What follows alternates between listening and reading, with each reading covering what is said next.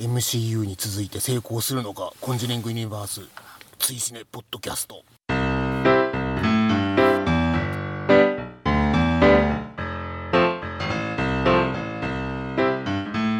追試ねポッドキャスト42回表をお送りします。お相手は私追試ねの主催ペップと。アルコ動画北京バーでございます。今月もどうぞよろしくお願いいたしお願いいまたします。す追試ねとは2009年11月にスタートした劇場公開新作映画応援 SNS イベントでございます。毎月こちらで決めたお題映画を TV 以降最初の土日までに見ていただきネタバレなしの感想を「ハッシュタグ #TWCN」をつけてポストしていただくだけでご参加完了となっております。ネタバレなしであれば賛否は一切取りません。レディースデーなどの割引日をご利用予定で金土日には見ないという方も後日参加もちろん OK でございますので皆様のご参加をお待ちしております。現在の日時は2020年。2月1日土曜日。時間は21時35分でございます。追試ねボリューム119お題映画。アナベル資料博物館。鑑賞直前の体でネタバレなしで今喋っている42回表を収録しております。この表の回収録後鑑賞直後の体でネタバレありで42回裏を収録いたします。ということで今回もピキンパさんに来ていただきました。よろしくお願いいたします。こちらこそお願いします。実は、はい。えー、と前回の収録がはい。2019年のはい。9月29日だったんで、まあ4ヶ月ぶり わのお。収録ということでございまして、まあ「ワンス・アポン・ア・タイム・イン・ハリウッドをね、はい。えータオルさんと我々3人で録ったんですが、まあ、それ以来ということでございまして、はい、まあ結構空きましたがましたね。はい、まあ2020年のはい2月の1日、まあ、一発目の収録ということなんで、はい。まあ、2020年に向けてといいますかもう始まって1ヶ月経つんですが、はい。新年今年は交渉アーションみたいななんかあります？ピギンパさん的に。そうですね。去年が一応年間200本うん。見たんですけども、はい。まあ、減らす予定で行っててだもうちょいちょっとまだ減らします？いや見ようかな。ああ見るんや。ちょっと見せようかなと思ったんですよ。まあまあなんかシネヌーボの方でなんか結構特集上映がこの今年は珍しく邦画がボンボンボンとこう来るうんうん。んで、それを見ると多分必然的に上がっちゃう。の上がりますよね。だからまあそれでちょっと今年は上げていきたいなっていうのはありますね。そう。減らすっていう年は何やったんやっていう感じになりますけどでもう一個は、はい。まあこれちょっとツイッターでも言ったんですけど、うん。まあ私趣味でカット数えてるんですけど、はい。はい。もう今年はもう全部数えると。ドラでドラドラマだろうがアニメだろうがあのバラエティーだろうがドキュメンタローだろうが全部数えてますよ。映画だけじゃなくて？だけなくええそれは大変でしょ。いやもう慣れてるんでね。あーそうか。もう全然あれなんです。よもう条件反射でタッタそうッタッタですねッタッタ指が動くんですねでやっててへえなんかそれで新たな発見みたいなのあります？今のとこ見ててやっぱりに日本のテレビのドラマと、うん。でやっぱり海外のテレビのドラマのカット数も倍以上違うんでやっぱり撮り方が全然違うねんなっていうのははあ、思いますね。どっちがどうってことですか、えっと海外の方が多いです。あ海外の方がカット数が多い、へえ今一番典型的に現れているのが「あのうん。スター・ウォーズ」のマンダロリアンやってるんですけども、あれが大体に30分ジャストぐらいの時と39分行く時があるんですよ、うん。で大体30分ぐらいの時の話は500カットぐらいなんですけど、ほう。39まで行くといきなり2話分は両方とも700カットまで伸びるんですよ。ほう。でそれに対して日本のテレビドラマで日テレでやってるあのミスパンダとかが出てるやつはいはい。があるんですけど、あれなんかもうに200カットぐらいちゃうかな。200? 200か300ぐらいだと思うんあですよ。半分以下です。だからそれがそのアクションがねあるんでそれを見せるために長回しで撮ってるからそうなってるのか、ちょっと何とも言えないんですけれども。でもその倍以上差があるっていうのはすごい意味がありそうですよね。そうですね制作費にもやっぱり比例しているような気もしないでもないですし。へえそうなんや。そうですね。大体だからウォッチメンの1番目を見たんですけど、はい。これでも64分で778やからまあまああうんそんなもんかなっていう感じですけど、マンダロリアンがねちょっと異常に30分前後の話やのに大体500すごいですね。から700カットが並んでるっていうのが結構すごいなとほいうのがありますけども。はい、まあ、そんな感じでやっていきたいなと思ってなるんですけど。う 何をやんねんっていう話ですけど。いやあのたまたまその熱量と文字数っていうサンキュー達夫がやってた時に、その落語を全部学生時代見たって言ってたんですよ全部見た？あの要は東京から、うん。要は今現役でやってる落語家のやつをほぼほぼ全部見たらしいええでそれはそはい。の大学教授の指令、えっと、教えでほう。用例主義ってとりあえず全部拾うと。ああなるほど。でそれから分析に入るって言ってたあーなるほどなるほど。だからいっぺんそのカットっていうのを全部数えていって、うん。それをさらえてみたらなんか見えてくるんちゃあうかなと思ってほうほうほうほうほうちょっといっぺん何でもかんでも数えてみてとりあえず残して、えそれを後で見てみようという。なるほどね、うん。まずは情報をしっかり集めはいてそうそうそそっから考察に入ろうじゃないかなんか見えてくるんちゃうと、かな。とおおいうのをちょっと今年はやってみようかな。なるほど。これは1年間でカウンターが何個壊れるかっていそう話ですよね。もう常にアマゾンのおすすめで多分上がってきます。電子カウンターがね。LINE 成功の あのね僕もカウンターだけ見せてもらったことありますけど、、はい。わゆるその知らない人からしたら、はい。あのね、道路交通の、交通量調査のカチカチカチっていうやつかなと思われると思うんですけど、全然違うんですよね。ね。デジタルでしかも押しても全く音が鳴らない。そうなんですならないです。だから映画館で見てても全く邪魔にはならないっていうことですよね。光も発しないっていうことなんで。終わってみてまあ客電ついて数字見たらあこんだけかっていう感じですよねまあまあ変態ですけどね。やってることは。それは間違いない。それは間違いないですけどでもまあそれをねこう突き詰めていったら何か見えてくるものがありそうなんで気がするんで。これはまたあの、はい。追ってねはい。追試ねポッドキャストの方でも経過を報告いご報たいただければはい。ありがたいなというところでございます、はい。ペップさんの方はなんか？そうですね。あの僕は一応去年の年末に、はいうちうちのね、ランキング発表会みたいなのをやりまして、でその時にもちょっと話をしたんですけど、はい。この僕が映画をまあ再び映画館でこう数多く見るようになって、まあ、はい。見桁以上を見るようになってからはい。ちょうど10年ぐらいなんですよ。で、まあ、10年経ってやっと今頃分かったんかっていう話なんですけど、はい。これまでその見たかった作品でもまあ取りこぼしてることとか、はい。こうすごくあのあもう終わるから早いかなみたいな感じで言ってた作品っていうのが割とあったんですね。はい。なんでなんやろなとはい。考えた時に、はい。あそうかと、まあ、これあの前回の「ワンサーパンタイムハリウッドに、はい。あの参加してくださったタオルさんが日頃やられてるんですけど、はい金土日今は金土日ですね、前は土日でしたけど金土日で公開の映画をはい。もう先に見てしまう。はい。その3日間のその初日のうちに見てしまって、はい。で残りの曜日でそのそこで拾えんかったものを後付けで拾っていったら、はい。これある程度いけるんちゃうかと、はい。むしろこっちの方がいいんじゃないかという仮説を立てて、はいで、まあ、年末にそんな話をうちうちでして、はい。ちょっと来年はそうやってやってみようと思うという話をして、まあ、1月1ヶ月経ってるじゃないですか、はい。で結果、えー31日ではい。25本すげえ。見れてます。で同じなんですか作品をはい。2回見たやつもあるので、あはいはいまあ実質その23本とか22本とか、まあそんな感じだと思うんですけど割と拾えてるんですよ、あこれいけるなとはいはい。いう感じに今なってます。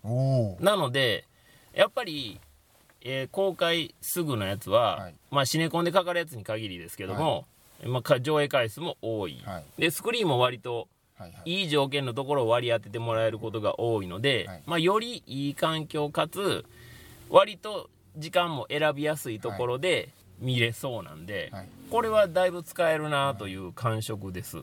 でひょっとしたら今までまあ200超えたぐらいがまあ僕が一番本数を見てたんですけど、はい。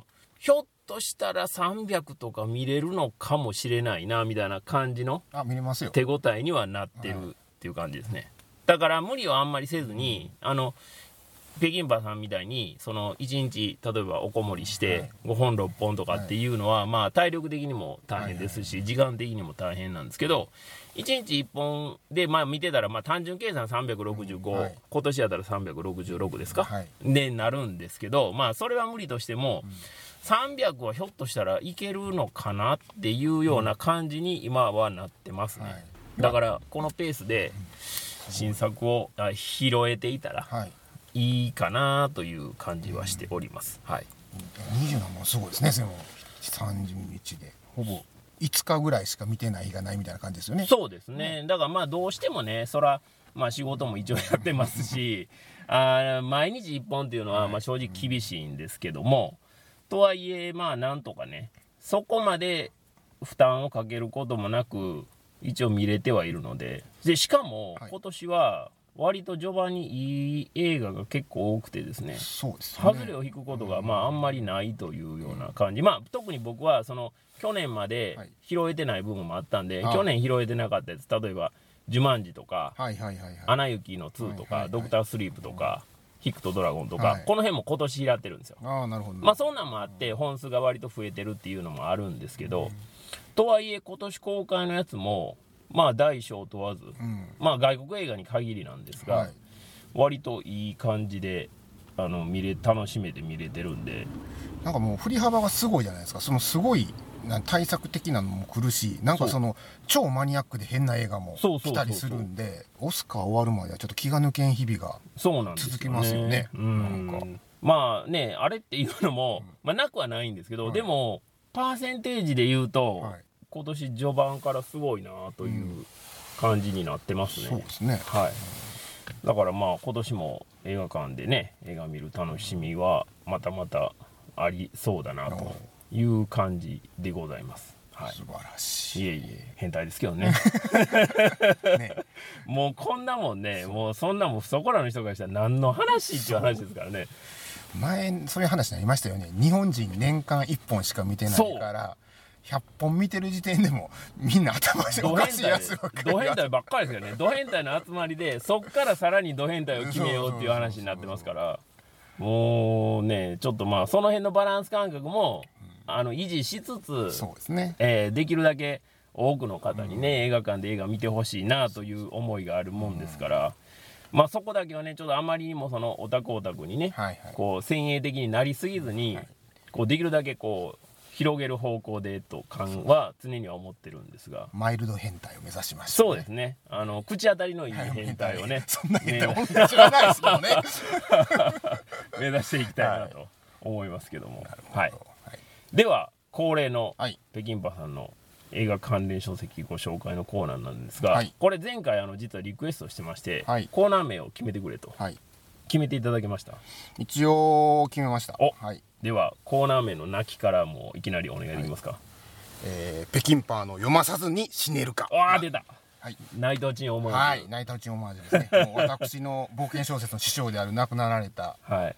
あのトリオザパンチというコメディグループがおりまして、はい。その内藤陳さんという方に紹介されて私はいろいろ冒険小説を読むようになりましたので、はい。それに敬意を表しましてはい。なります。なるほど、はい。まあ、で読まずに死ね死ねるかというのがね、はい。まあ、原元ネタでございまして。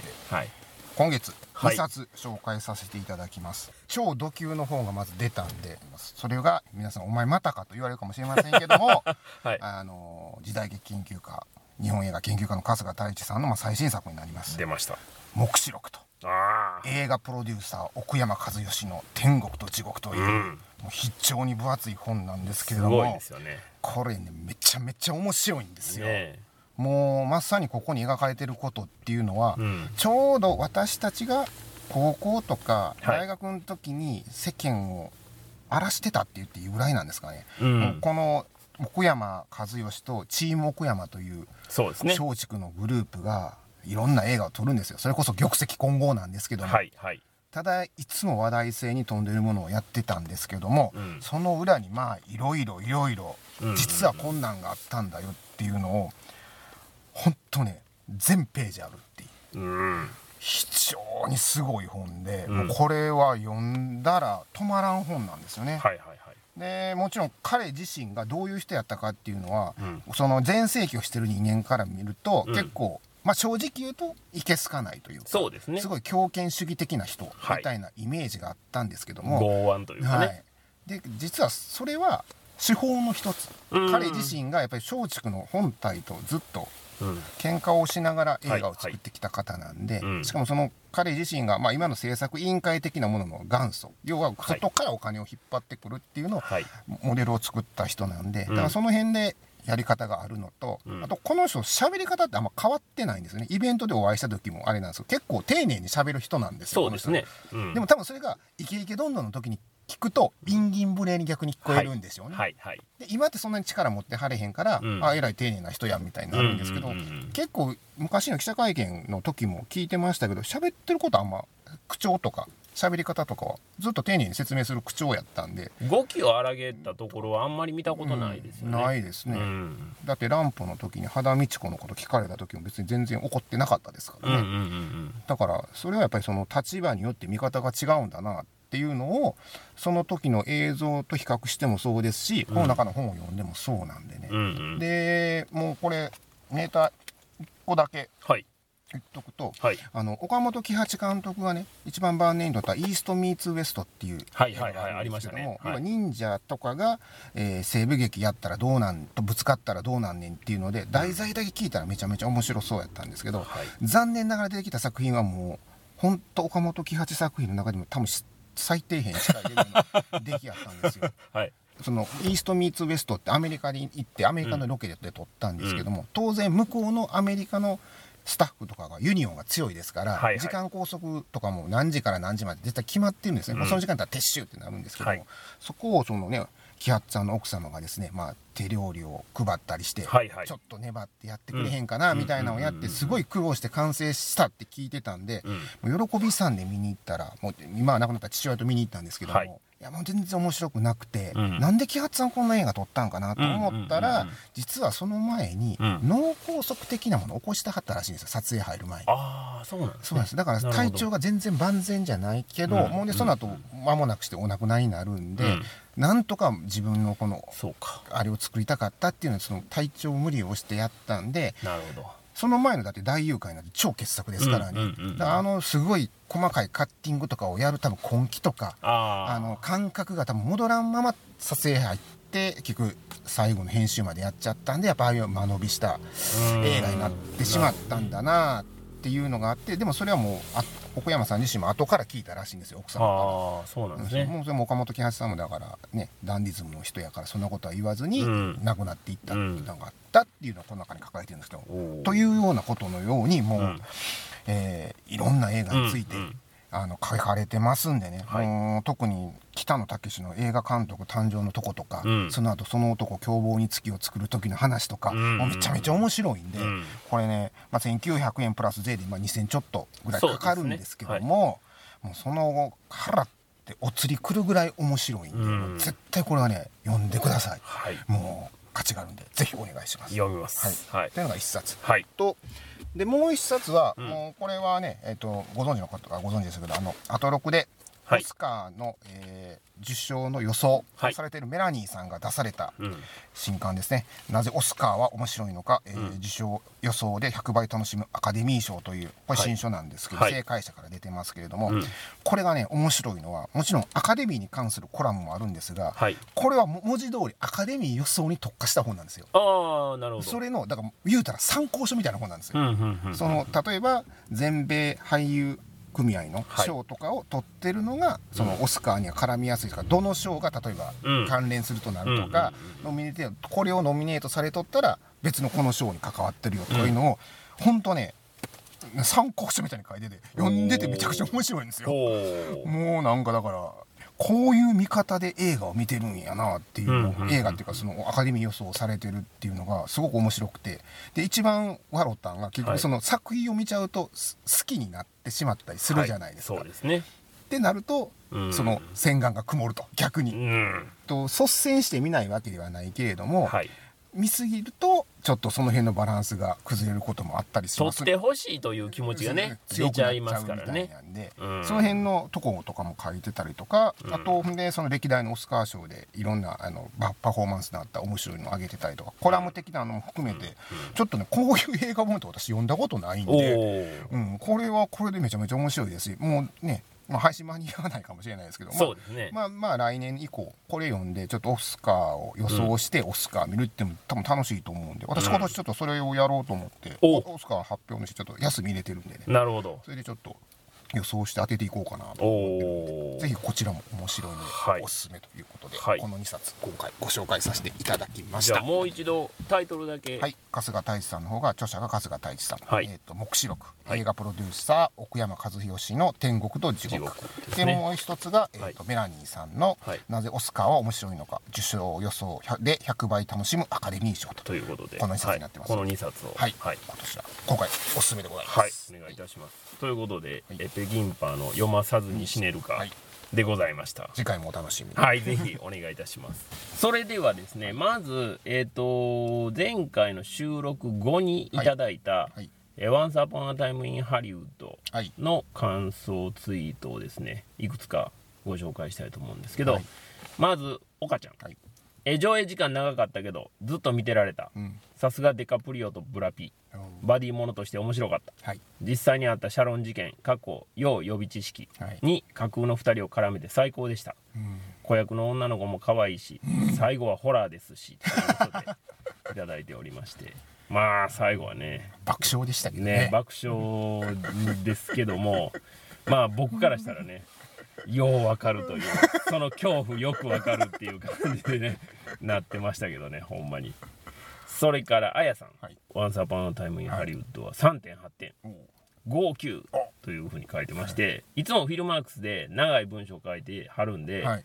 こあの残りはフィルマークスでっていうことなんですけど、これに関してはこれしか書いてない。あ。文字通り。文字通り号泣しか書いてなくてでも3.8点なんやっていうねこの微妙な点数が どう捉えるかっていうことなんですけどそれから、えー、とアニマムンディさん。はい「Once Upon a Time in Hollywood、はい。セリフ少ないのに会話劇うん。映像が雄弁だと映画館で見る満足度半端ねえなと。はい。いうことで確かにそうですよね、セリフがほんまにわーって喋ってるようなとこってほとんどないんですよね。だからほんまにもうその年代でこんなことあったんですわっていうことしか実際描いてないですからね。そうそうそうそう。特別そのねタランティーノらしいこうバンバンバンって会話をね交わしたりとかっていうのがあるわけではなく、ダラダラしたね、ね会話があるわけでもないですしねまあその辺が非常に面白いなと思いますがそれからまあ前回あの収録にも来ていただいたタウルさん、はい。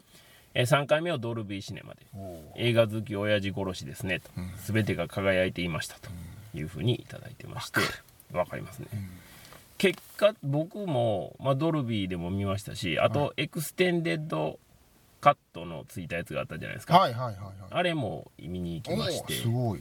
計結局4回は見たかなという感じでございまして。ねその作品はもちろん前回の、ね、収録の分を聞いていただいたら一番いいんですが、はい。今回もう今2月1日なんで、ソフトももう発売になっておりまして、はい。1月の、えー、と8日とか9日とかかな、うん。に出たんでで私も買いまして。で今回は、、はい。つも別にスチールブック仕様とか選ばないんですけど、はい。今回のスチールブックは、はい。裏にブランディの顔がドーンと出てる それはマやつだったんでこれはもうこっちやなというスチールブック初めて買いましたけど、ちょっとお値段高なりますからね。ちょっとね高いんですけどまあまあでもねうんいいなという感じで分かってんなという感じのデザインではございました。でアナベル資料博物館のあの話に入っていきたいと思うんですが、まあ今回そのホラーということで、はい。多分北京パーさんと一緒にやる中でホラーっていうのは初めてですね。かなとはいいう感じなんで、はい。改めて、はい。い、わゆるそのホラー的なはい。霊的体験であったりとか、はい。あるいはその霊的現象に対する自分のスタンスであったりとか、はあるいは恐怖を感じるのは何に対して恐怖感じるのかとかそのあたりのことをはい。ちょっと聞いてみたいんですけど、はい。霊的体験みたいなんてあります？これ前も一遍言ったんですけど、はい。ロフトプラスワンウエストでその心霊イベントがあった時に、はいはいはいはい。ほんまにその猫の鳴き声とかがそのスピーカーから出てきたんですよ、うんうんうんなんかその調整のとこにおるスタッフの人に何かあったんですかって「いや何もしてないんですけど」って言ってて、うんうんうんただもしかしたら混戦かもしれんとはおっしゃってたんですよ。はい。そこがなんかあの韓国パブとかも入ってるんでそこのね時々混戦したりするかもしれんから、まあ、そうかもしれんっていう話があったんですけども、まあなんでそういうなんて実際聞いたことないからもうすげえと思ったんですよ。それがほんまかどうかわからない。わからないですよね。うん。ですけどっていうのがあったんですね、あとでもそれぐらいかな。霊的体験としてはそんな感じ、うん。うんももし霊的なものがあったとしても私多分すごい鈍感やから全然分かってないと思うんですよ。多分。なんでねそういうものっていうのはないですね。はい。じゃあその自分ははい。自覚はしてないけども、はい。そういうまあ見たとか、はいはい。そういう話はよく聞くじゃないですか、はいはいはいそういう世界に対してはどう思ってはるんですか？そのあるんだろうとかないんだろうとか。あそういうあスタンス的私のに個人的感覚ではおそらくないんやろうなと思うんですよ。あないんやろうなと思ってはるぼんやりね。私の感覚では。だってそんなんおったら質量保存の法則おかしくなるから。ああ っていうのがまずあるんですけど,、まあなるほど。そうですね。ただそれを見てる人で、うん。それを商売にする人っておるでしょ？うんいますね。でそういう人に関してはもう叩き潰すくらい全否定でいくんですけれど、はいはい。じゃない人に関しては、うん。そういう話聞くのがすごい好きなんですよ。あのいつも行ってる飲み屋でちょっと最近お会いしてないんですけど、はい。その力が強い方がおられたんですよ、うんうんうん。ただその方って自分からは絶対言わないんですよ。あそうなんですね。ですよ。へえでたまたまそのそういう話が出た時にこういうことがあったみたいな話を聞いて、だからそんなん持ってはる人って初めて会うたから、うん。うんどういう感じでその向こうの世界とか見えたりするんですか、はいはい。って言ったら今のラジオとか聞こうとかこうデジタルピッピッピッって押すじゃないですか、うん。昔ってこうダイヤルで調整してたじゃないですか。はいそういう感じやって言ってありますね。ダイヤルを回していくと波数を合わせていく感じみたいな感じになるらしいんですよ。そうそれが一番分かりやすい例えやと思いますっていうことを言ってはって。はただそれがねそのその人多分何は8年ぐらいかな。そのうん。飲み屋でたま思うのをずっと繰り返してたんですけど、うん。この間久々に会った時に言ってはったんは、うん。もうちっちゃい時から見てるから、うん。もしかしたらもう今見てると思ってるのが、うん。錯覚かもしれんと思うって。もうずっとそれが日常的になってきてるからほんまにそれがその能力として見えてんのか前見えてたやつがそれと似たような残像になってんのかがもう今は分からんようになってきてるって言い張って。そんな能力者の話って聞いたことないから、うん。やっぱこの人はそのほんまにあるんかどうかは別にして、はい。本人の中ではほんまにそういうふうな感じてるものっていうのはあるんやろうなっていうのがあって、そういう人の話を聞くのはすごい好きですね。なるほどね。うん。恐怖は感じます？そういう、だまあ霊的なもんないやろなというスタンスではいはい、自身もそんなに霊的なものを感じないっていうことなんですけど、例えば、霊的なものに出くわして、例えばさっきのね、ロフトの話もそうですが、えって恐怖になったりはしますか？それで。いや別にそれ自身はないんですけどないんですね。うん。ただこれはあのこれまたイベントの話申し訳ないんですけども、あの平山夢焼き。夢焼さん、はいおられてるじゃないですか、はいあの方が自分の短編集映画はい。撮った時に、はい。その中の一つにその東海道四谷怪談をネタにした、うん。えー映画があったらしいんですよ、うんうんうんで東海道四谷怪談って鶴屋南北がやった、さ創作の話じゃないですかかそうですね。にもかかわらず、なぜかあれを映画化する時にお払いせんかったらなんねかえらいことが起きるっていそうのがあったんで平山夢明さんは、うんそのお四谷怪談の映画を撮る監督に、うん。普通の制作費プラスお払い代を払ったらしいんですよ。で絶対お払い受けなさいと、はい。やりなさいよって言ったら、その監督がなんかその借金でうん。追い込まれてたらしくて、おうおう。でそれを話を聞いた債権者多分まあまあブラックな方だとは思うんですが、それをバッと取っていったらしいんですよ。あらら。でなしで撮影して。その結果、うん。ある女優が亡くなった。あららららら。それ林文香さん。あ、それが？そうなんですよいい。その時の主演女優が林文香さんやったらしいああ、ですそうなんですね。それ聞いた時はさすがにゾクッとしましたけどねあそんなんで繋がんねやとかいうのは。ありましたけどもね、うん、なるほどね。どういうんですかね何かと繋がっておおみたいなのはありますけども、はいはい。実際ねなんかで怖くなったこととかはないですよね。うん。金縛りになったところでほんまに疲れてる時にね半覚醒状態の4つって誰でもなるじゃないですそうかですね。動へん。わからないですもんね。そんなんでないですしね。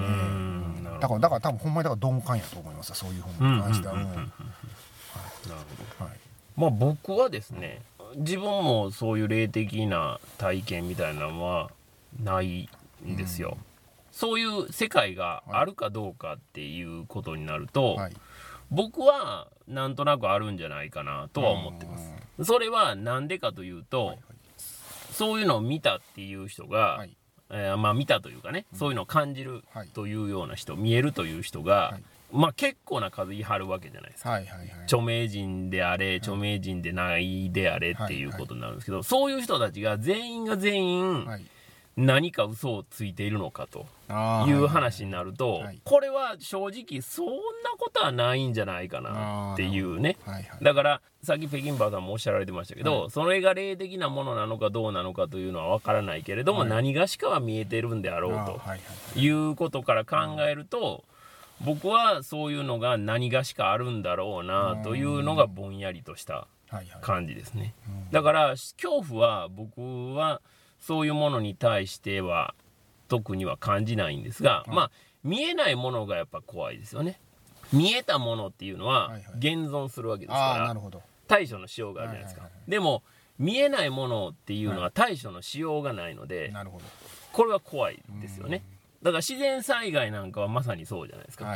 見えないですよね。地震なんかいつ来るか分からへんから、視覚で捉えられるもんではないから、やっぱりそれは当然起これば怖いですし、そういう意味で言うとやっぱり見えない恐怖っていうのはありますよね、うん見えた時点でやっぱり現存するはずだから、それをじゃあどう対処していくかっていう話になると思うんですけど、なるほど。物理的に対処できるものであればね物理的反応で何かできるなんかできるんだろうという話なんですよね。全く感覚がないものに関してはそうですしおっしゃってた自然災害的なものは起きた時に物理的現象が起きますけども対処しようのないぐらいの規模になってるそうそうそうそうそう。だかどうしようもない。らどうしようもないじゃないですか、まあ実際にね震災も経験をしてますし、まあその恐ろしさたるやみたいな話にはなるのでね。それはやっぱ恐怖は恐怖ですよね。であとね、はい。そのそういうなんとなくのぼんやりとした思いっていう、はあるんじゃないかっていう思いを、はい。またその逆の方向でその否定された方がいらっしゃるんですね。はいこれはまああの今芸芸能界はもう引退されてる上岡龍太郎さん。ああはいはいはい。まああの特にオカルトとか、はい。そういったことに対しては、はい。もう絶法鋭くはい。否定をされてたんですが、はい。夏休みの、はい。えー朝日放送のはい。午前中の、はい。そういうなんていうんですか収録バラエティみたいな生ではいはい。いうのがあったんですよ、はい。ちょっと番組のタイトルまでちょっと覚えてないんですが、はい。それにまあ原爆の日が近いということで、はい。そういうまあ夏場ですしね、はい。その霊的なものを見えるというおばあさんが出演されてて、はいでなぜかそこにですね、はい。上岡龍太郎さんがブッキングされてるという、うん。まあ非常に意地の悪いうん。ねあことになってたんですよ。でその時に、そのおばあさんがやはり自分が見えるということで、い、ろんなことをお話をされるんです。はい。でおばあさんだからといって、手を抜く上岡さんじゃないじゃないでお師すか。匠さんはそんなことしません。はい。でその時に否定されてたことが、はじゃあ聞きますと、はいあなたはその霊的なものが見える恨みがあるたたりが起こるという、はい。おっしゃいますが、はい。じゃあ広島の原爆ではい亡くなった人たち、はい。あの人たちは全員が全員絶対アメリカ人に対して恨みつらみはい。持ってますよね、はい。なんでアメリカ人呪い殺されないんですかって言われたんですよ、はい確かにって思いましたね やっぱり。それ聞いて。さすがやね。さすが天才神岡龍いやこれはちょっと、でそのおばあちゃんはもうほんまなんかいやそんなん言うてもあるんですよみたいなね、ぐらいの感じでしかやっぱり明確にそれに対してやっぱりあのロジックで否定はできないし、ね。されなかったんですよ。はいはいはい。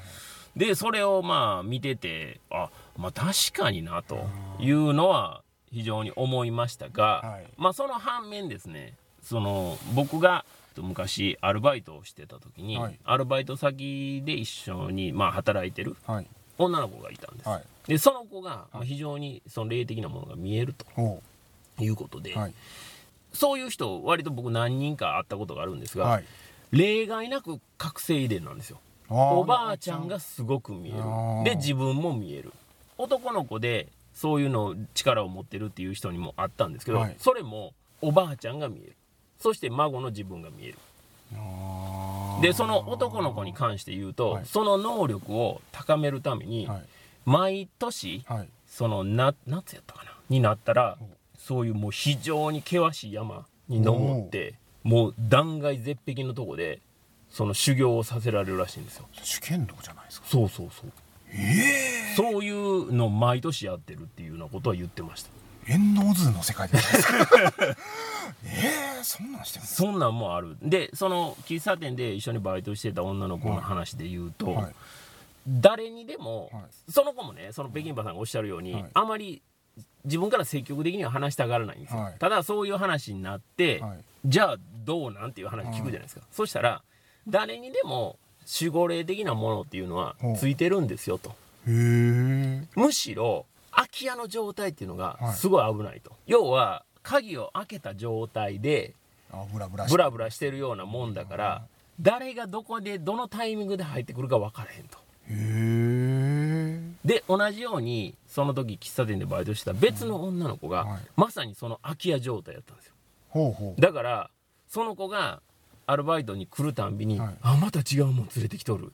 あまた違うもん連れてきとるってなってたと。いう話を聞いたりもしました。怖いね。怖がってるじゃないですか。そんなん聞いたら。でねはい。あのじゃあ今まではい。見てきた中で、はい。これはやばいの連れてきとるわっていうのあったって聞いた、はいはいはい。そしたら僕の友達がはいお店にはい。コーヒー飲みに来たりとかしてたんですけど、あの人やばいと。ほ強烈なもんついとると。いう話をされて。でその時確かにねその子は全然悪い子じゃないんですよ、はい。全然悪い子じゃないんですが確かにエキセントリックなところはあったんですよ。はいはいはいはいそのまあブチギレて、はいはいもう何もかもひっくり返して帰るとか、仲が良かろうが悪かろうが関係なくて、もう自分が切れたらもうええ年ですよ、うん。もう二十歳十分超えてますけど、それでももう自分が切れたらはい。誰にでも噛みつくっていうようなタイプの忖度なしの子やったんですよ。って考えたら、その話を聞いたら、はい。めっちゃ腑に落ちたんですね。あそういうのがその性格的な部分にも影響しとるんやってなったらあすごい腑に落ちたんですよ。あなるほどね。忖度できる年ですよはいもう言うてもはいはい二十歳超えてますから。はいはい。でもそれしないっていうのはあそういうのもあんのかっていうのは思ったっていう話ですね。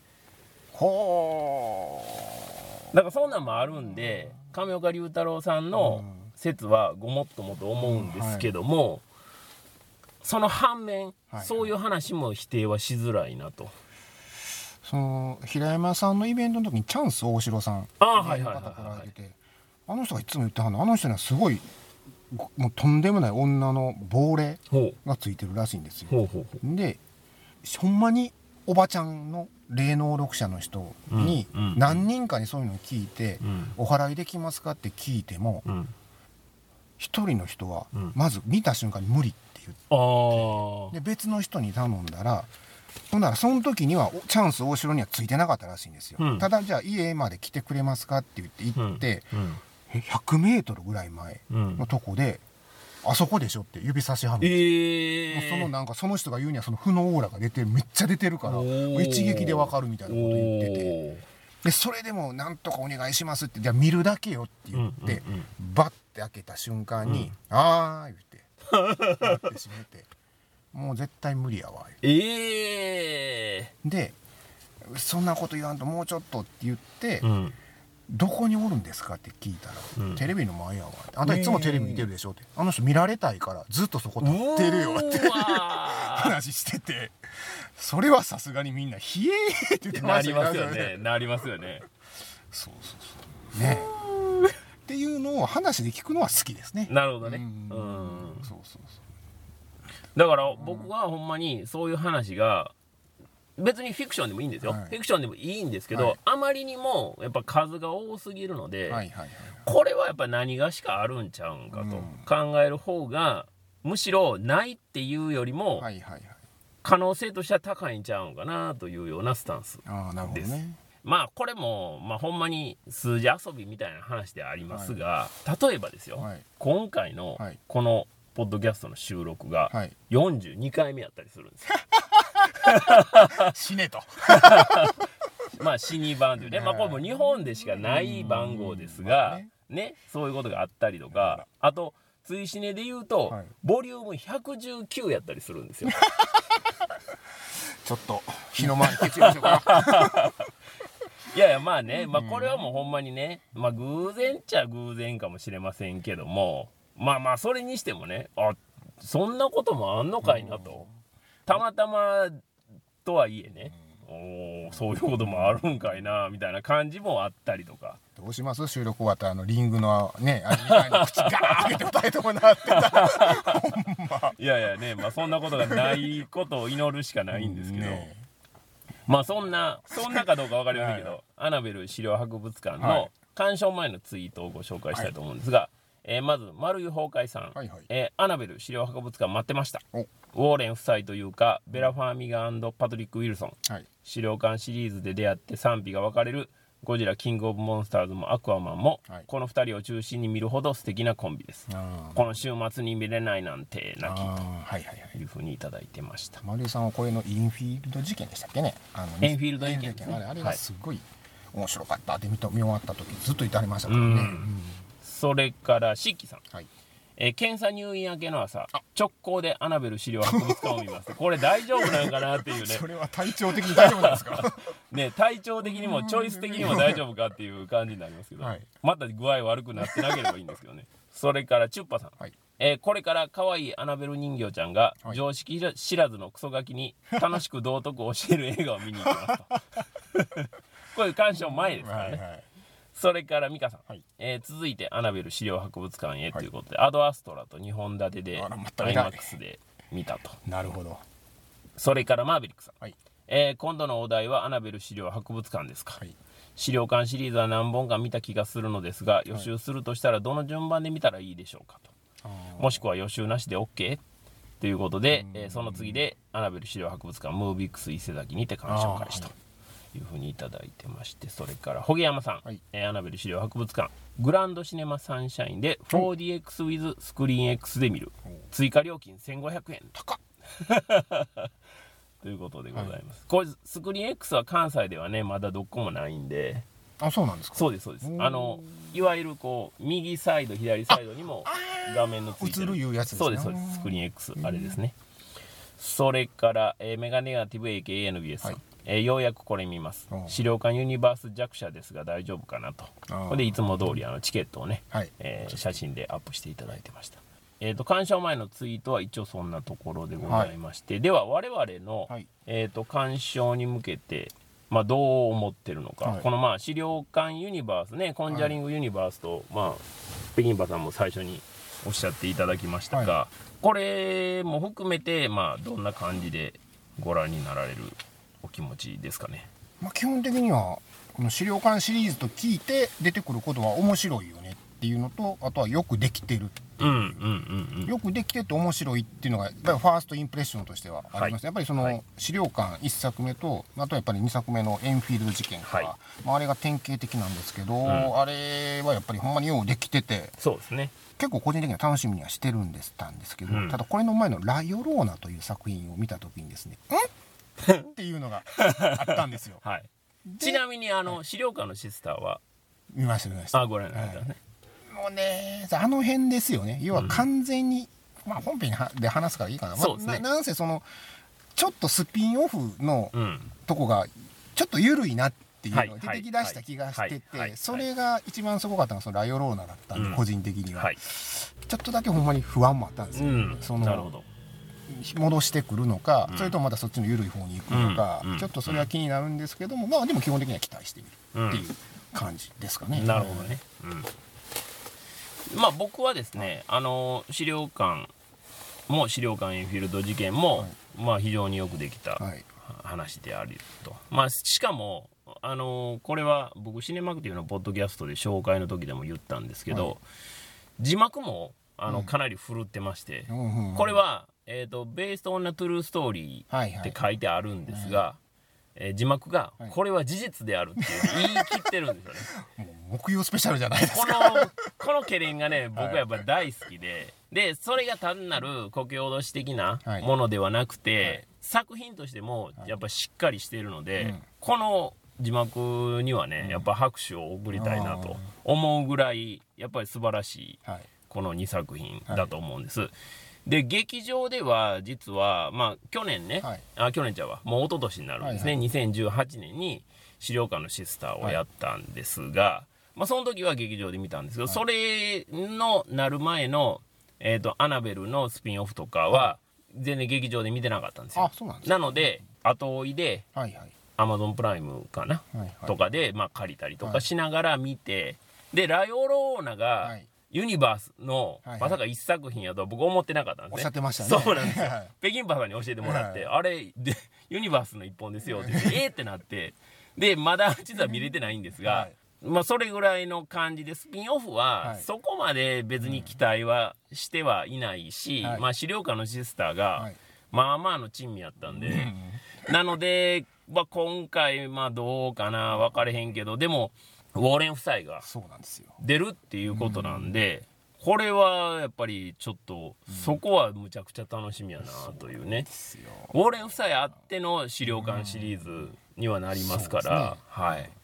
やっぱあの二人は、丸井さんもね、声で書かれてましたが、本当に魅力たっぷりなんで、うん。この2人がどう絡むのかなというね、しかもまああの家のねあの博物館の中で起こるということなんでうーんこれはえらいことじゃないの、というような感じにはなってますね、はい。うん、なのでまああのーこれがね、はい。鑑賞後に どういう話になるかっていうところも含めて、はい、楽しみにしていただきたいと思うんですが。では、えー、と42回表は一応この辺りではいお開きにしたいと思います、この後すぐに42回裏を収録いたしますので、引き続きどうぞよろしくお願いいたしおます。願いします